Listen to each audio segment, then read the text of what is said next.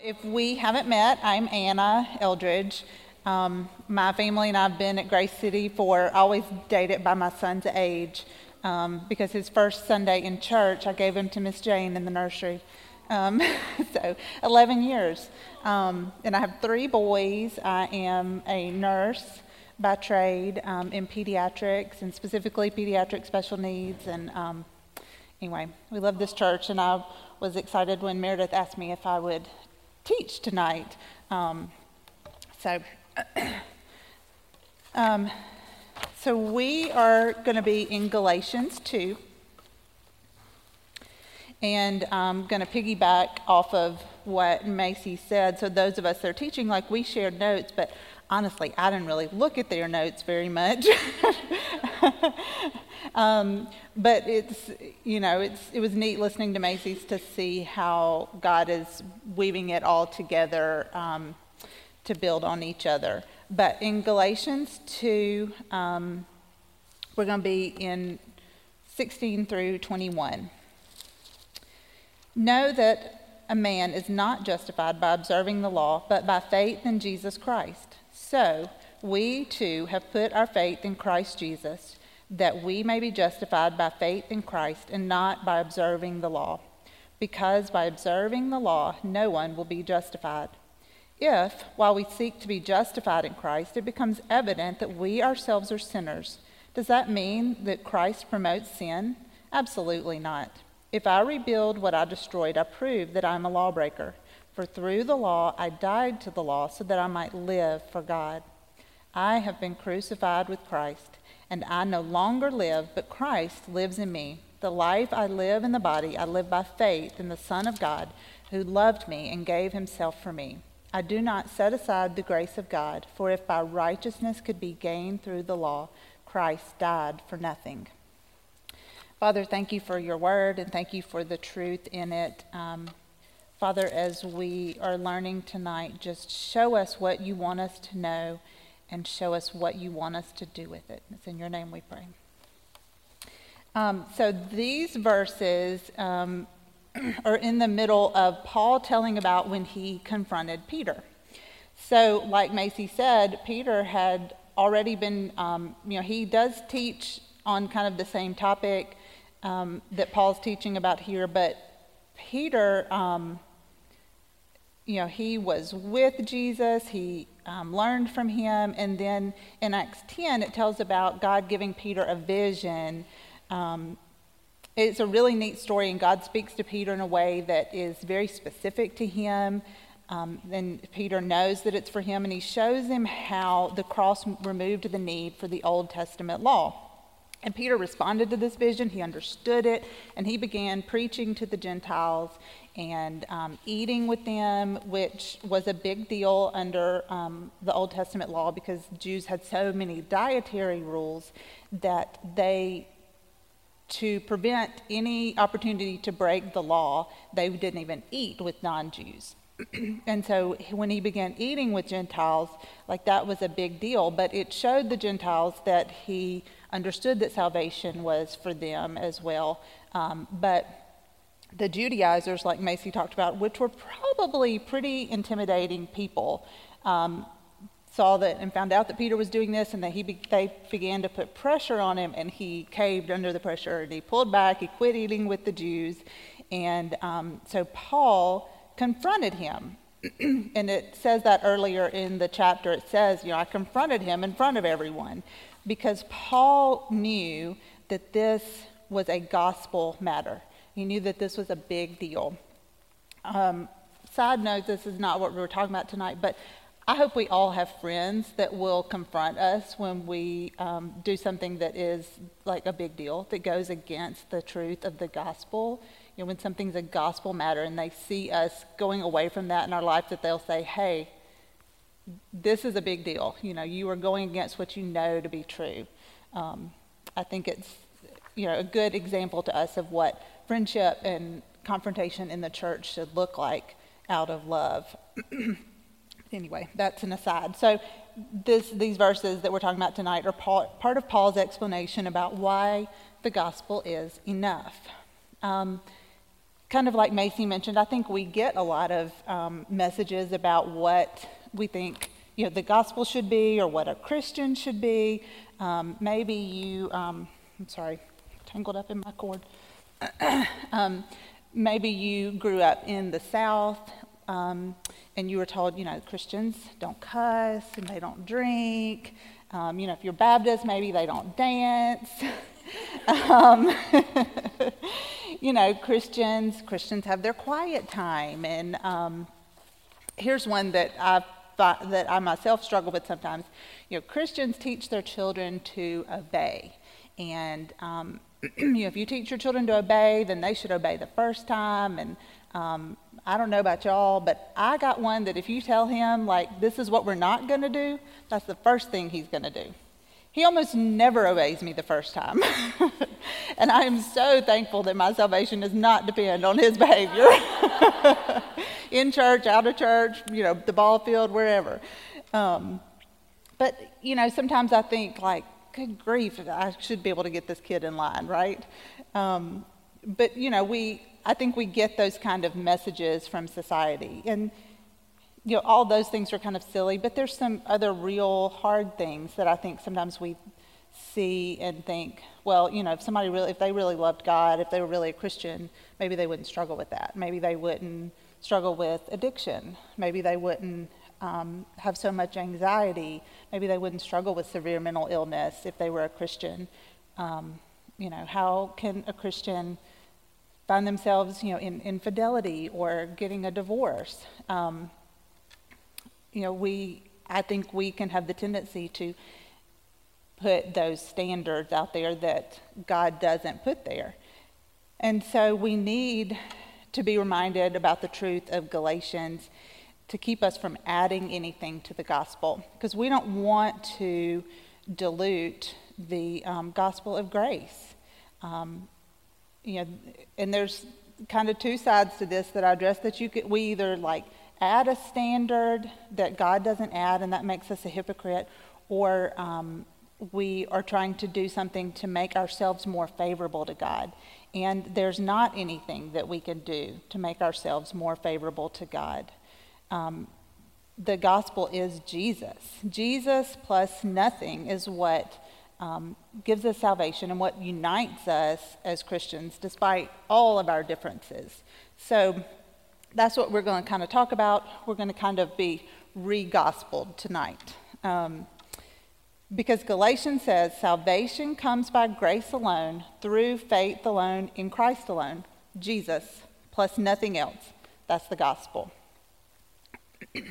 so there are two themes in this section, and the first one is the doctrine of justification.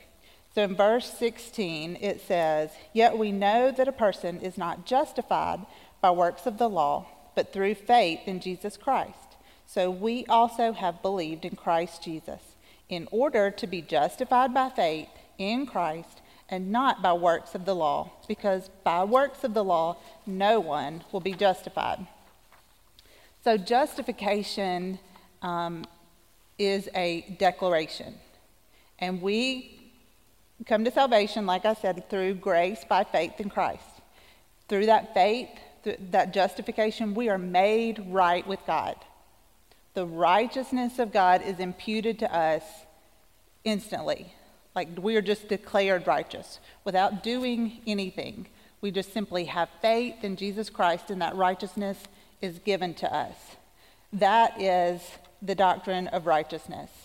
And that is the beauty of the gospel. It's not how we live, how we serve, what we do, what we accomplish, what our family looks like. It is simply by faith in, in God and, that, and by God's grace that He allows us to have it. In 2 Corinthians um, 5.21, it said, For our sake He made Him to be sin who knew no sin, so that in Him we might become the righteousness of God. He made him, Jesus, who knew no sin, to be sin for us so that we can have the righteousness of God. Like, we don't do anything to get it, it's because of Jesus. And that's just amazing. That's just an amazing, beautiful thing that um, we are given this gift simply by faith. And that's the other theme in this section. Um, we are made right with God. We are given that justification by our faith in Jesus. And um, that's also how we live.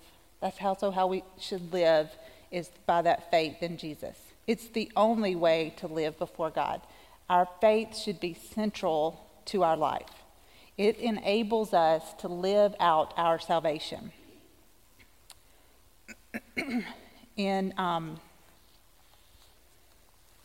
let's see, in um, 16 and 17, what's talking about being justified by faith in Christ, not by observing the law, because by observing the law, no one will be justified. Um, we have a sin problem. We are helplessly unable to fix it. Um, Jesus was the only perfect person who could ever have earned his justification, but we can't. We are helplessly unable to fix our sin problem, and it's God's grace and kindness that we don't have to. No human being will ever be able to be justified by anything they do. But we can live by faith every moment of every day living in faith and running our faith running towards jesus. Um, that's you know the goodness of god. That song that we talked about earlier like we live by faith. In verse 20 i love verse 20 um, it says i am crucified with christ. It is no longer i who live but christ who lives in me. The life i now live in the body I live by faith in the Son of God who loved me and gave himself for me. That, you know, that's just, um, that should be our whole life as a Christian, this verse. This is the abundant life that Jesus gives right here in this verse.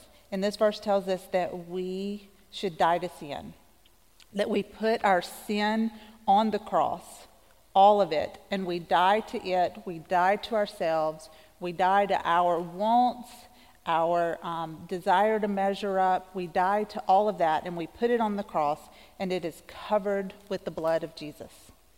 And that changes our life. And it has this verse and um, being able to put our lives um, dying to ourselves that should have present and ongoing implications for our life. And faith is the key to living that out, to trust in Christ to live in us. You know, maybe the Christian life isn't about us living for Christ, but Christ living for us, in us and through us, and transforming us. And that's what he wants to do. He wants to live in us. Um, you know, I think most of you here tonight, I mean, I've, i think I've seen most of you around church, and um, so you're, we are probably all Christians here tonight. But if you are not sure about your salvation, or you feel like you have been striving to earn it and fretting and um, trying to measure up, just let the truth and the simplicity and the freedom of the gospel just wash over you tonight. I mean, I think sometimes we all need this reminder that the gospel is enough, that it is Jesus plus nothing else. Nothing. God sent his perfect and sinless Son to earth to die on the cross for us, horrible, sin, sinful, flawed people, so that we can receive the free gift of salvation. And on the cross, he took the weight of all of our sins and shames and wrongs on himself so that we can be given the righteousness of God. And through God's ultimate grace and our faith in Jesus, we are given right standing with God, the righteousness of God. And all we have to do to receive it is have faith. That's the gospel. Jesus plus nothing else. There is so much grace and freedom in that. That is the abundant life in Christ that we all want. Salvation comes by faith in Jesus. Jesus plus nothing else. I want to um, read you Galatians 2:20 from and 21 from the message. I just liked how it said as I finish up tonight. It says, It is no longer important that I appear righteous before you or have your good opinion, and I am no longer driven to impress God. Christ lives in me. The life you see me living is not mine. It is lived by faith in God who loved me and gave himself for me. I am not going to go back on that. If a living relationship with God could come by rule keeping, then Christ died unnecessarily. Father, thank you for sending your Son to die on the cross for us. Thank you for the gospel. Thank you that you have given us the right standing with you. You've given us your righteousness simply by our faith in Jesus. Thank you that you provide us abundant life through that faith in Jesus.